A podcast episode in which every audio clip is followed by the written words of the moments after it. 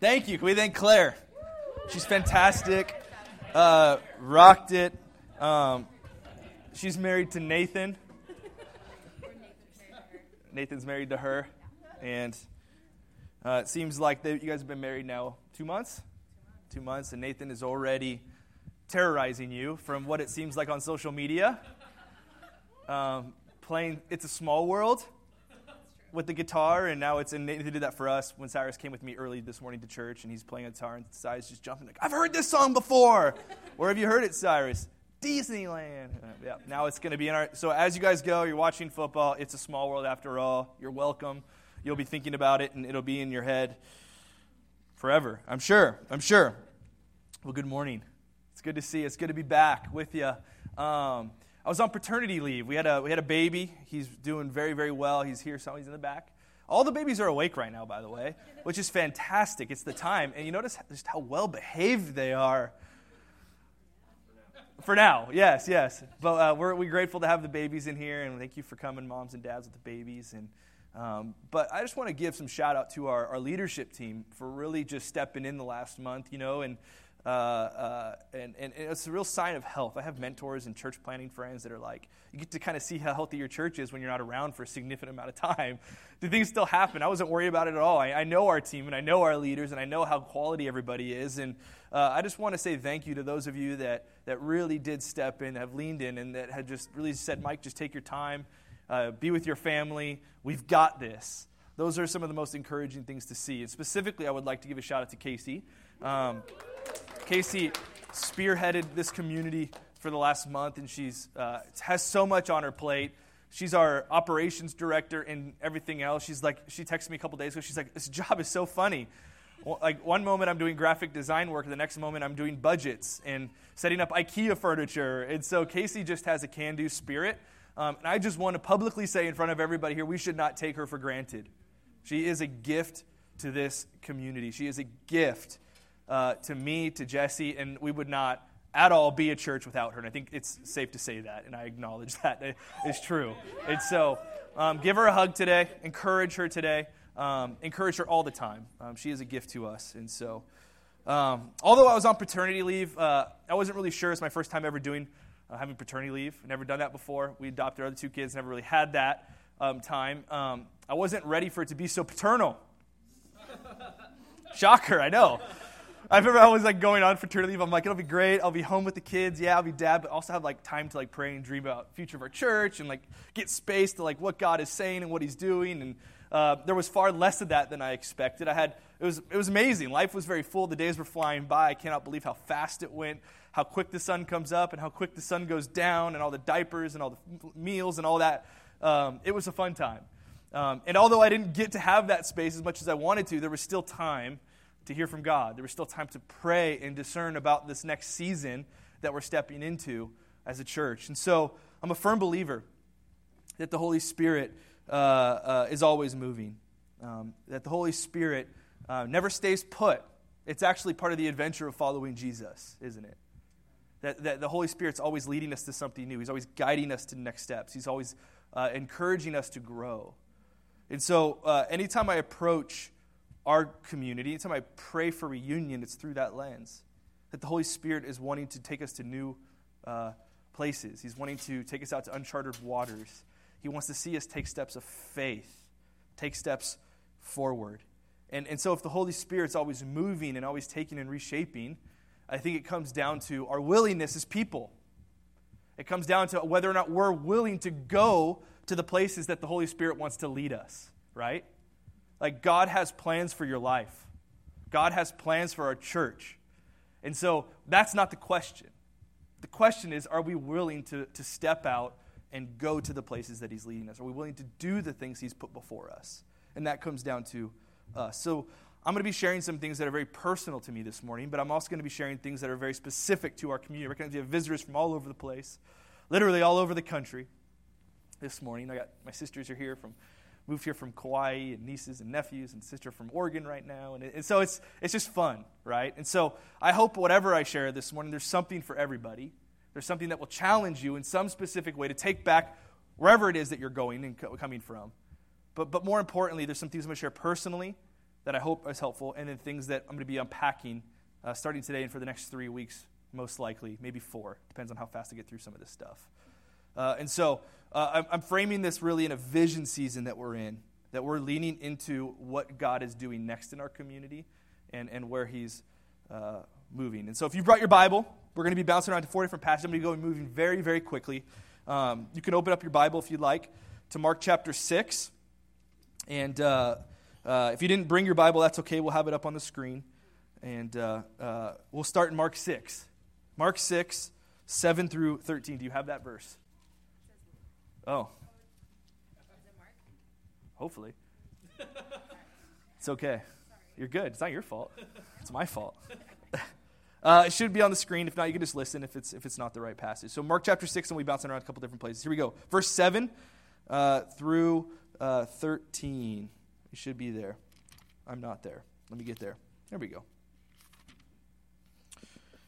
So, Jesus summoned the twelve, and he began to send them over in parts and gave them, in pairs, excuse me, and gave them authority over unclean spirits. He instructed them to take nothing for the road except a staff, no bread uh, no traveling bag, no money in their belts, but to wear sandals and to put on an extra shirt.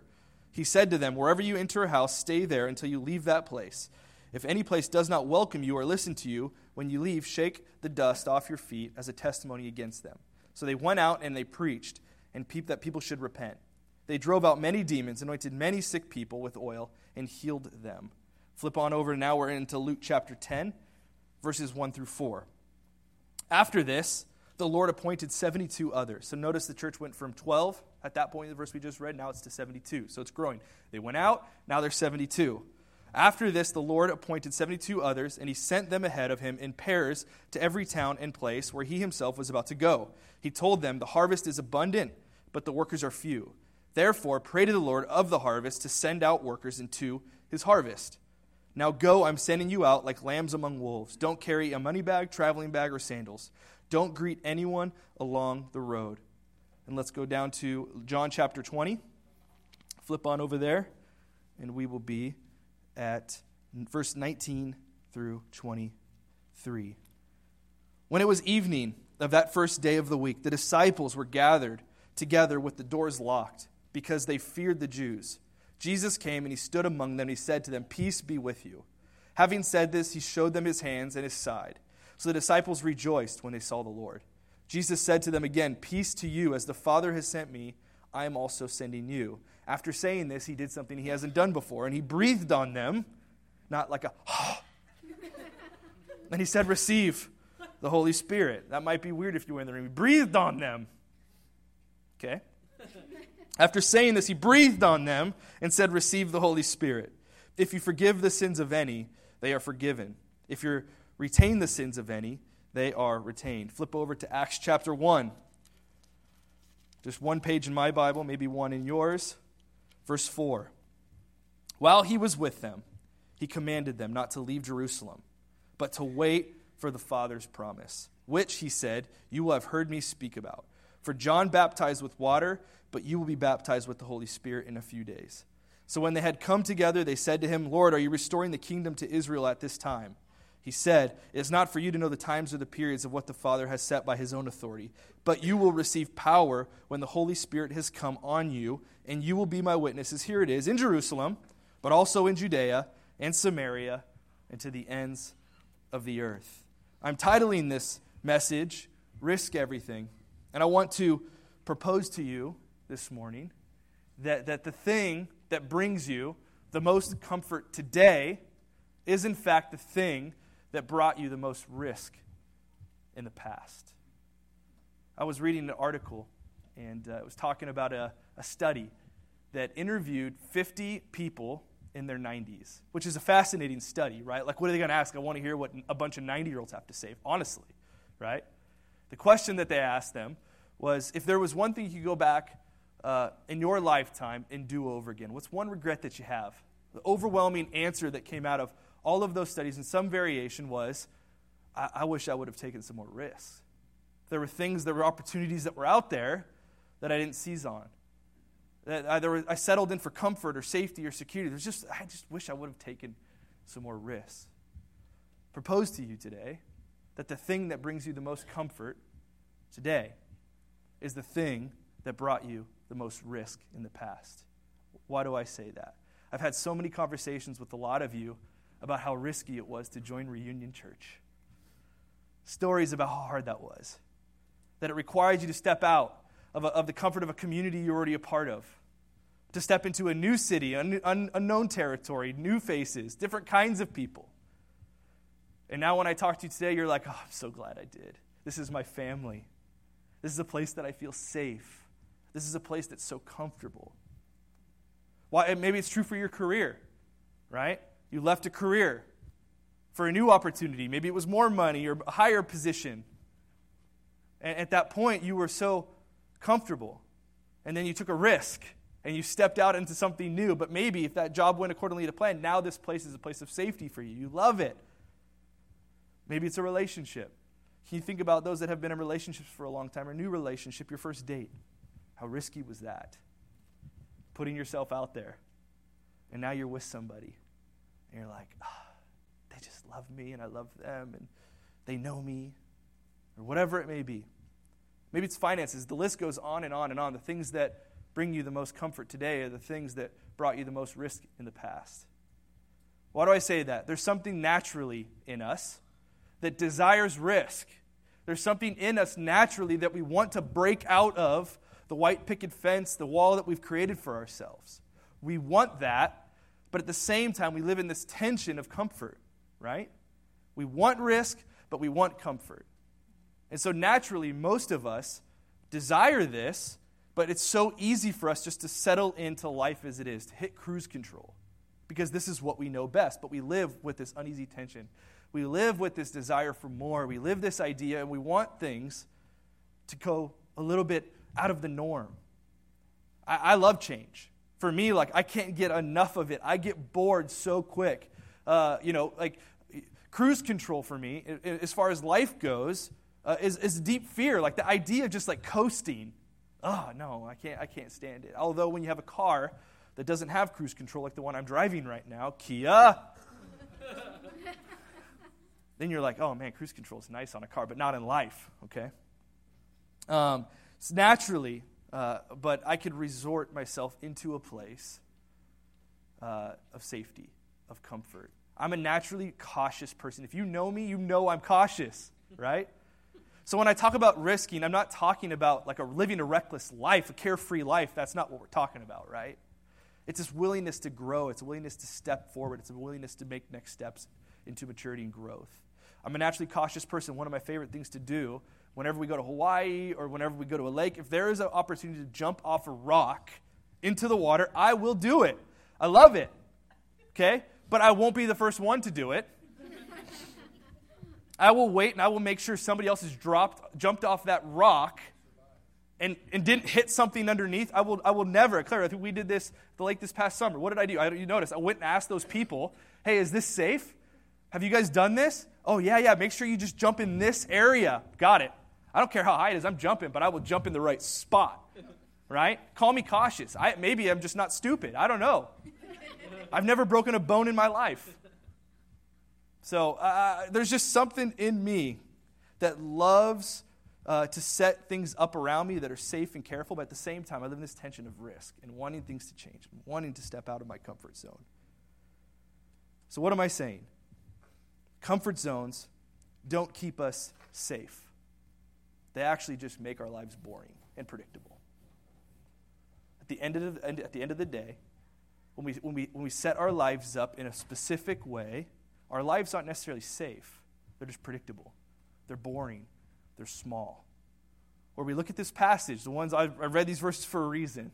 What is Jesus continually doing with his followers? And what do we see him do with his church? Go beyond the borders, go beyond the walls, get out of the city. There's a time and there's a season to stay, but there's also a time to expand and to grow. That God wants to stretch us, He wants to push us beyond our limits, right? He wants to broaden our shoulders, He wants to increase our capacities for calling. I think if I could just propose, there's one thing that the devil wants to hear you say at the end of your life. It's this I wish I would have taken more risks. I think he wants to hear you say that. I think if, he, if you can say that at the end of your life, nothing against somebody that would today, but just, yes, I kept, I kept that person's life small. I kept that, I kept that person's life safe. That's, that's, it's subtle, and that's what he wants to do. I think God wants to hear us say the opposite.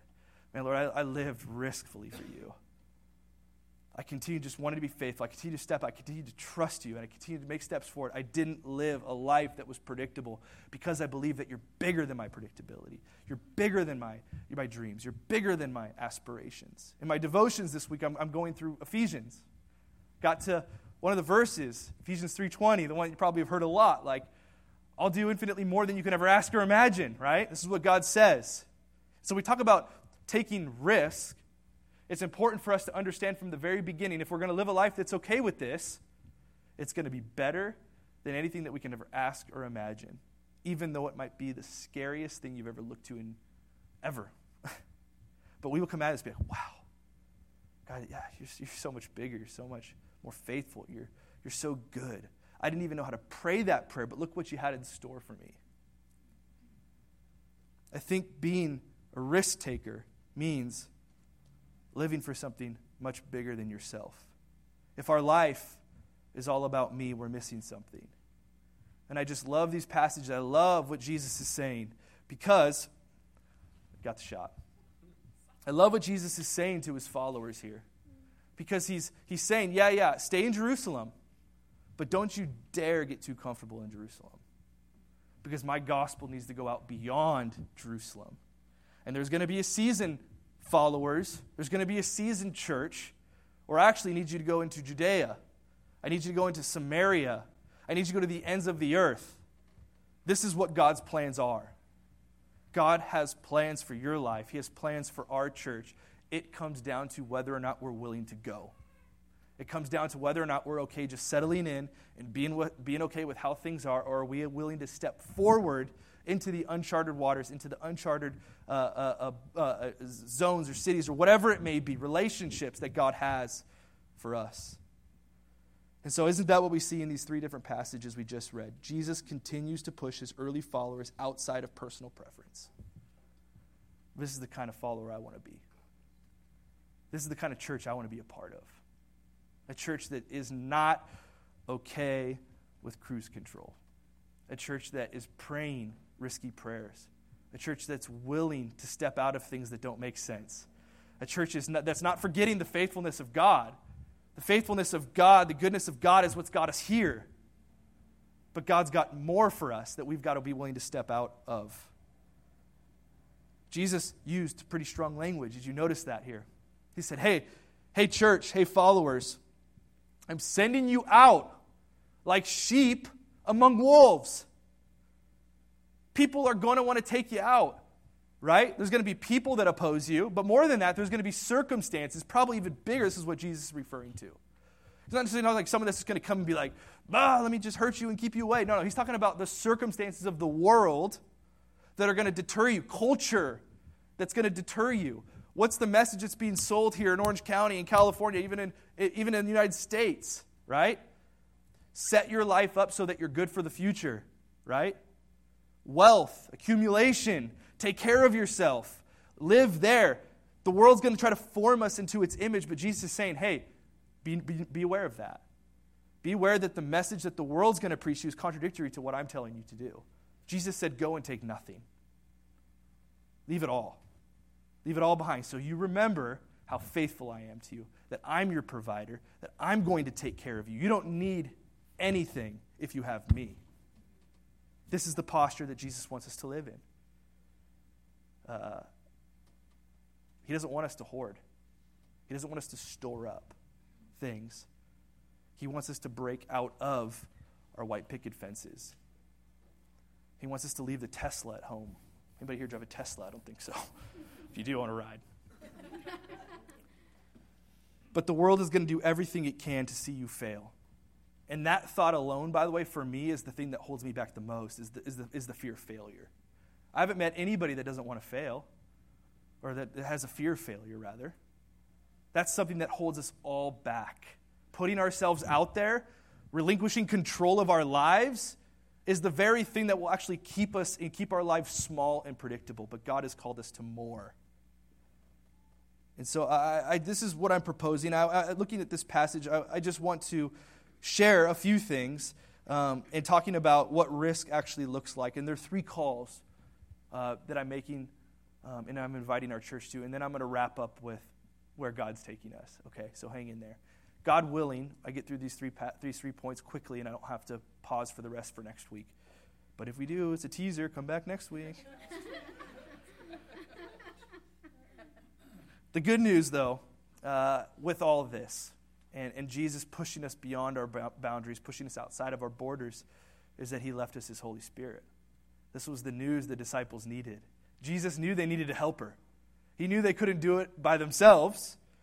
Jesus is smart, he's a genius. He's like, I'm leaving, but you guys still need a lot of help. You're go- you have my spirit. And so, as I talk about these three things, I talk about these anchors for our community and the posture that I'm asking Reunion Church or whoever you are, wherever you go back to live your lives this way, is you do it with the help of the Holy Spirit.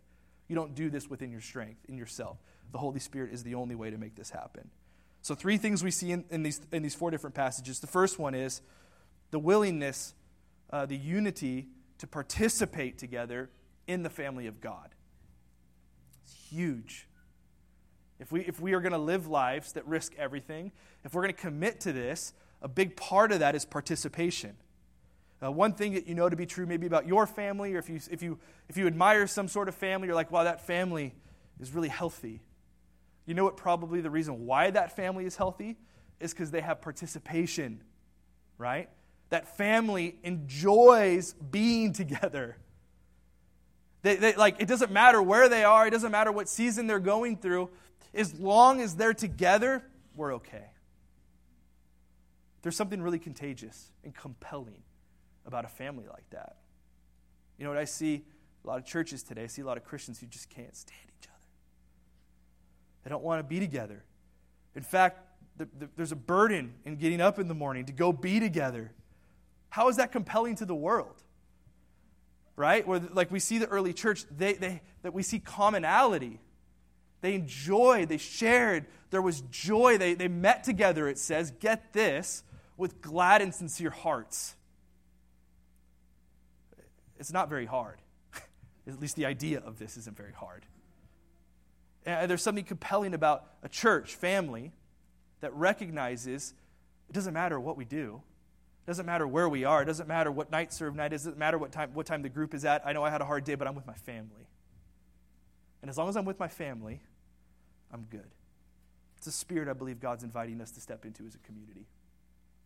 It, it just, just, just to participate together, to enjoy each other's presence. And I think that's a mark, and I think that's something that will shape us moving forward. Uh, number two, we, the, the second thing we see is that they invested themselves into relationships. One of the verses that we just read, it's actually a verse that is on my mind every waking hour, to be honest with you, is the harvest is plentiful, but the workers are few. That verse right there will spin you out if you keep thinking about that for a lot of reasons. It has a lot to do with our culture. I won't even get into that with you, but if you want to sit and have coffee, we can talk all about it. But I think Jesus uh, uh, really says this. I think this is in the Bible to really keep our, our purse focused on the right thing.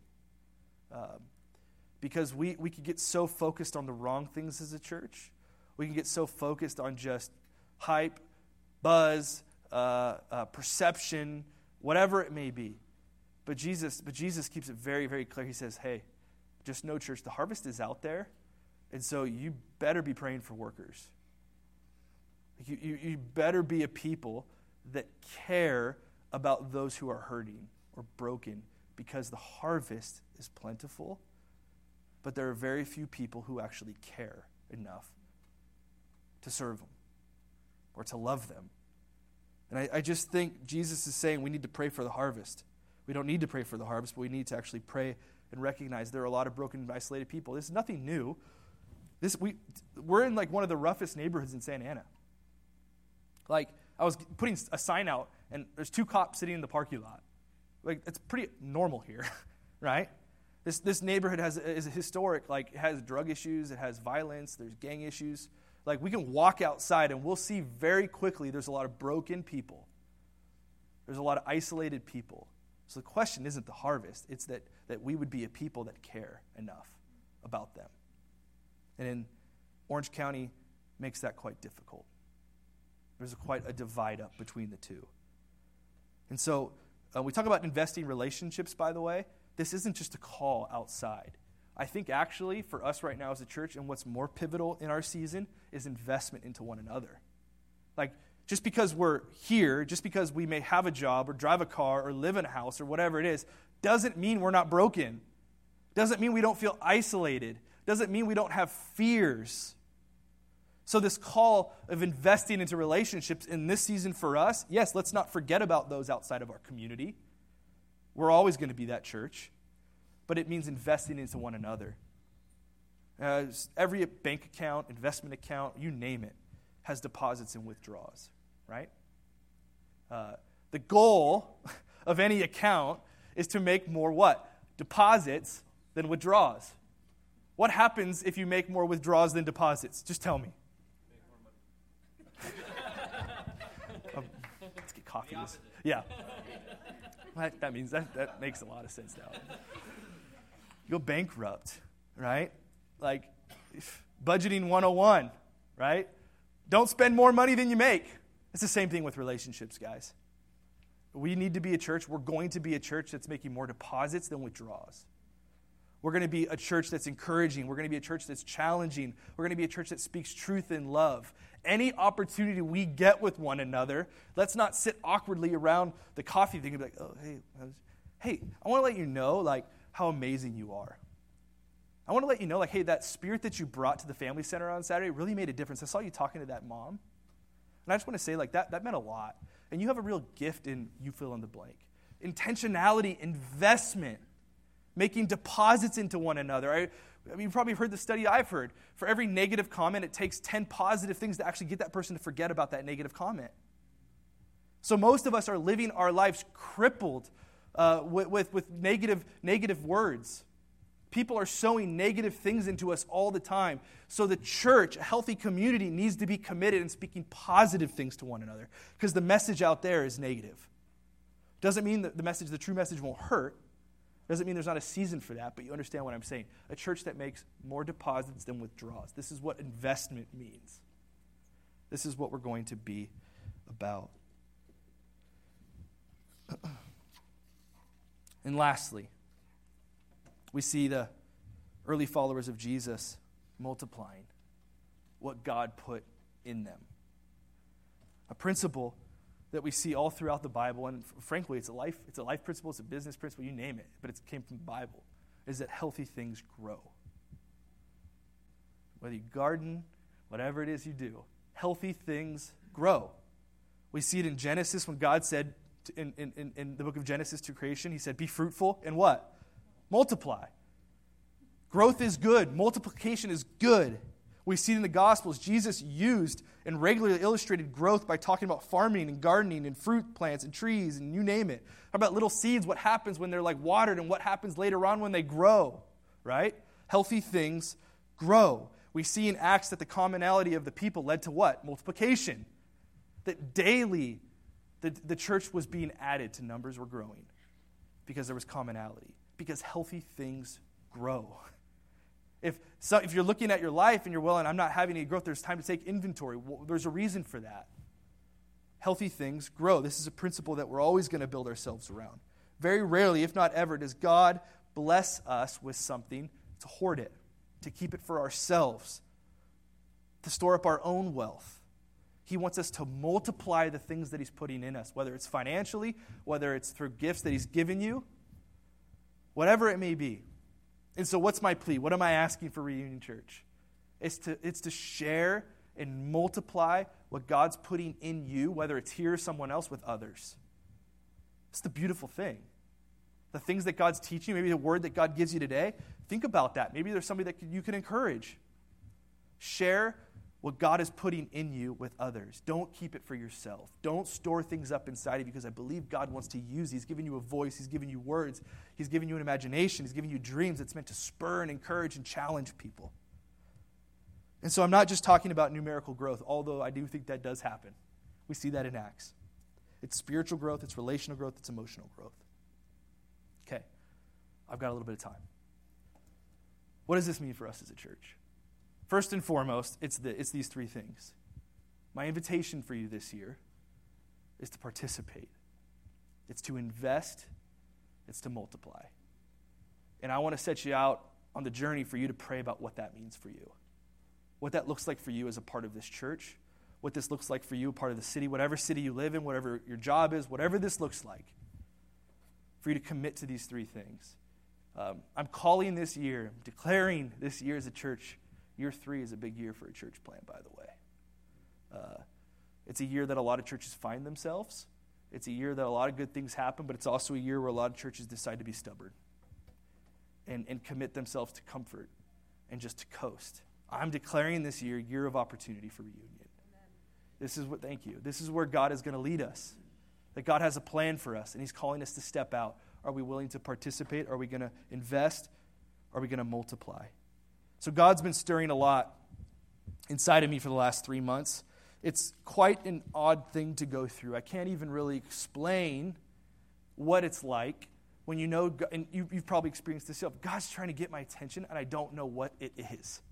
There's an unsettlement. He gets, he gets to me through like an unsettling, visceral, like, he's getting my attention, but I don't know what this is. So I was asking a lot of questions, meeting with a lot of people, trying to process stuff, trying to find language for the things that I think God is leading our community. But God is beginning, so it's been something I've been sitting in for, for quite a few months and um, have been processing and what that looks like. Newsflash. This church wasn't my idea. Reunion Church was not my idea. Can I just say that? Jesse and I never planned on planting a church in Santa Ana. It was not a part of our plan. But it was God's idea. And God got our attention then and spoke to us then and we were willing to take a risk. We were willing to step out. It, was, it is the riskiest thing we've ever done with our lives. And all we do is have today. That's all we have. I don't know what next week looks like. I don't know. This is the place we live in, and I'm okay with it. But this church wasn't our idea. God got our attention. And so, so I want to say, as God's leading us and, and we're wrestling through things, it's important for us to understand that, that God is teaching us, and I'm learning a lot. I don't have all the answers. This is the first time I've ever done this. So I'm, I'm relying on grace from you. I'm relying on trust from you, support, prayers, all these things that go out into, into making decisions for this church. And so, one of the things that God's teaching me is that just because it's hard doesn't mean I'm not in it. In fact, you know what I'm learning? Oftentimes, when something's really difficult, that's a good indication that God's in it. If something is actually really easy, if some, you could do something on your own and you have no dependence on God at all, not saying that God's not in it, but you might want to think about it.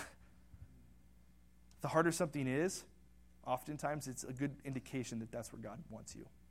And He's teaching you something there. So if God has big plans for us, I think again it comes down to whether or not we're going to lean in. And when Jesse and I showed up, I'm getting to the point, okay? Take it easy. When Jesse and I showed up in downtown, can you put that picture on the screen? It was almost four years ago, which is wild how fast this has gone. Um, the idea of where our church has gone, like this was right around the time that we showed up, got some pictures taken. That's us just admiring the beautifulness of Orange County, looking at Santa Ana, and recognizing that God's doing something here. That God is moving. There's doing something very unique in this city, in the heartbeat of Orange County. Literally, like everything about Santa Ana, it's like the organs, it's like the, the, just the heart of Orange County. Everything important comes out of this place. And for so long, it's been neglected and rejected. We all know this, right? People drive through or stop in, hardly anybody hangs out. So that idea alone was like, no, like God's doing something here, and He's looking for He's looking for workers. The harvest is plentiful. I saw ministry opportunities on every corner.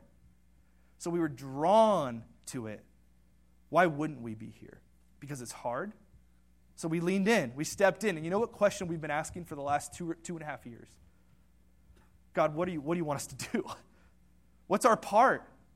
What's our lane? What do you have for us? We asked that question for two and a half years. And I can remember looking at Jesse and be like, Got anything? So, you know what we did? Anything we could. We, just, we volunteered. We served just about anywhere with anyone who would let us. You remember all this? Oh, they'll let us? We'll do it. Okay, okay, yeah, we'll be there. trying to find our way and navigate where it is that God was leading us. For those of you that have been on the journey from the beginning, thank you for your patience. The question was, God, where are you taking us? What's our lane? Four years later, I can stand up here confidently and tell you we found our lane. We're no longer searching for our lane. You know what it is? What? The family center. It's because of the faithfulness of His church, because of the goodness of our church, we found the thing that God has called us to do. It's the family center. And so, the family center, it's a beautiful thing. It's more than just a building, it's more than just something to take your time up on Saturday. The family center is a beacon of hope for people. The family center is a place of safety for people that don't have any. The family center is a place where people experience peace, love. The family center is the gospel in action. It's meeting needs. When Jesus said, You love me, feed my sheep. Give them a cold glass of water. Family center is the gospel in action. So for us, we found it. You know what the most tempting thing to do now for a church? Just keep doing everything we're doing. Let's just, every, every, we're good. Except that's not me. As a list, it's not me. I, I, I believe God's holding me accountable to this community. And so now we're in a place, and I was asking uh, the last couple months, now what, God? What, like, you've shown us our lane. What, is, what does it mean now for us to continue to move forward? Because you're not done with us, are you? Is this it? Or what else do you have for us? I believe God has a lot more for us. And so the question I've been asking God is now what? And again, if you want to ask that question, I'm just going to warn you it's very risky. Because He's going to take you further, He's going to give you greater vision. He's going to want to open up opportunities inside you that you wouldn't normally go to. And so I believe God is enlarging, enlarging our heart for community. He's giving us greater vision outside of Santa Ana. What does that mean? I'm going to tell you. Reunion Church is for everyone. God is pushing us out of Santa Ana, not to leave Santa Ana, but to make room for more in community, which is an exciting thing. I look around this room, you know what I see? People that live everywhere. People that have representation everywhere around Orange County right? Whether it's Huntington or Costa Mesa or Tustin or Yorba Linda or Anaheim or Garden Grove, wherever it may be, there are representations. There's little lights of reunion everywhere around Orange County, which is such a beautiful thing. God is enlarging our heart for community. We're not, making myself very clear, we're not packing up our bags and leaving Santa Ana. We're here to stay. But God's pushing us outside of Jerusalem. He's pushing us into Samaria now. And he's going to push us into Judea.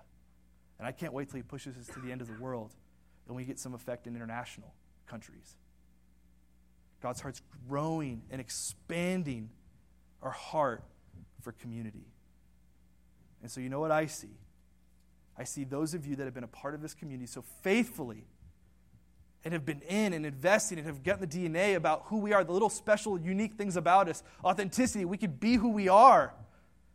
We don't have to like go to church and like pretend like everything's okay. If I'm having a bad day, to tell somebody. These little things that I love about our church. You could just be you. Well, guess what? There's cities, there's people outside of this place that need that. There's people outside of Santa Ana that need this kind of community. And so we're going to go. This is why we're launching a new reunion group on Tuesday in Tustin. And that's what Jesse and I are going to be part of.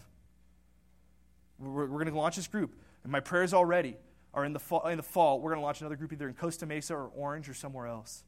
And we're going to start setting up community outside of this city so that people can taste and see the goodness of what God's doing in reunion. Reunion church is for everybody. Does God love Santa Ana? Absolutely. Do we love Santa Ana? Heck yes. But I also love Costa Mesa. I love Orange. I love Anaheim. I love Yorba Linda. I even, even love Irvine. Keaton, no? Keaton say no. God has been so faithful and kind to us. We're not going to forget what He's doing, but He's moving, and we're going to go with Him.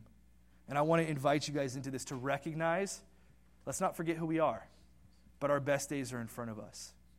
and I'm committed to the journey. And we need God's help for this. like, we can't do this on my own strength, on the shoulders of might. We do this with God, and we have to be together as we do this. We all have to buy into this vision. We have to understand that, like, this is the year that God's called. It's the year of opportunity. Are we as a church willing to go together and do this together? So that reunion has 10, 20, 30, 40 years left of fruitful ministry, of fruitful community. We are a community first, and we have great purpose.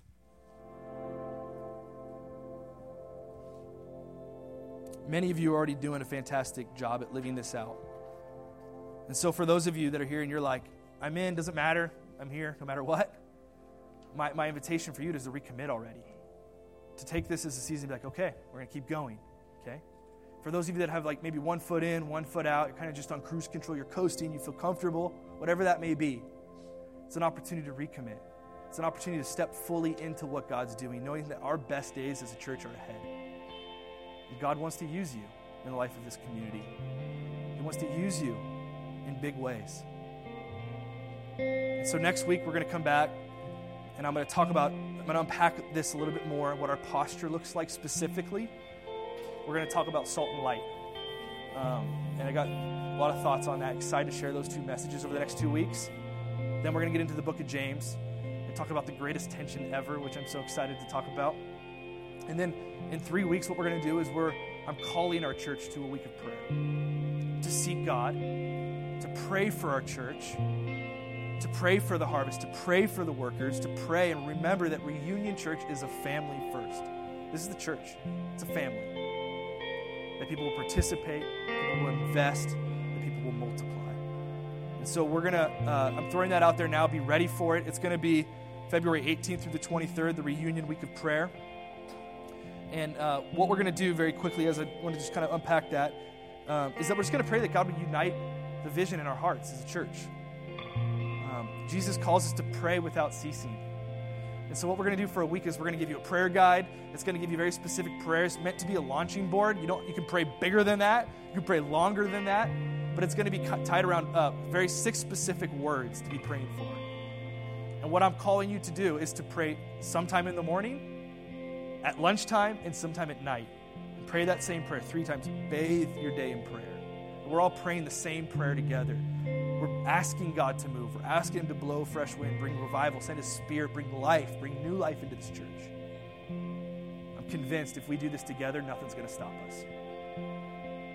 That we can move together in the same direction. Okay. Are you with me? All right. All right. Well, uh, we're gonna close. We're gonna close with the song. Okay. Well, one song. Sorry, guys. Um, and I would love to pray for you and just send you back to wherever you're going. I, I, just pray there was some nugget for you here. There was something challenging for you that you could take into your Super Bowl Sunday. You guys need to know that the Lord is with the New England Patriots. I, I'm, I'm going for the Rams, but the Lord is with New England Patriots. Don't fight it, just accept it. I'm just, I'm just saying, I've seen it. Don't be mad. Don't be mad at me. I've just seen it. I know. Dad's, my dad's very mad. I'm going for the Rams too. I know it's a weird way to end my message. But let me pray for you. Would you stand? And uh, let me pray for you and send you out. Now as we worship, I'll come up. I'll come up again at the end. Lord, we are grateful that you give us opportunities. That you want to use us. That you allow us to partner with you. And so, Lord, I just pray over my brothers and sisters in this room. I pray, Father, that you would speak to them in individual ways, that you'd show them how to apply what we just talked about, that your word would come alive. We'd do the hard work, the soul searching in them, that we would be a church that participates, we'd be a church that invests, and we'd be a church that multiplies, believing that our best days are ahead. So, as we close with this worship song, Lord, we're grateful that we're not just singing to a God that doesn't listen. We're not just singing to the open sky, we're singing to a God that hears, a God that cares, the God that's delighted in our worship, Lord. So would you hear it? Would you enjoy it? And may it be pleasing to your ears. In Jesus' name we pray. Amen.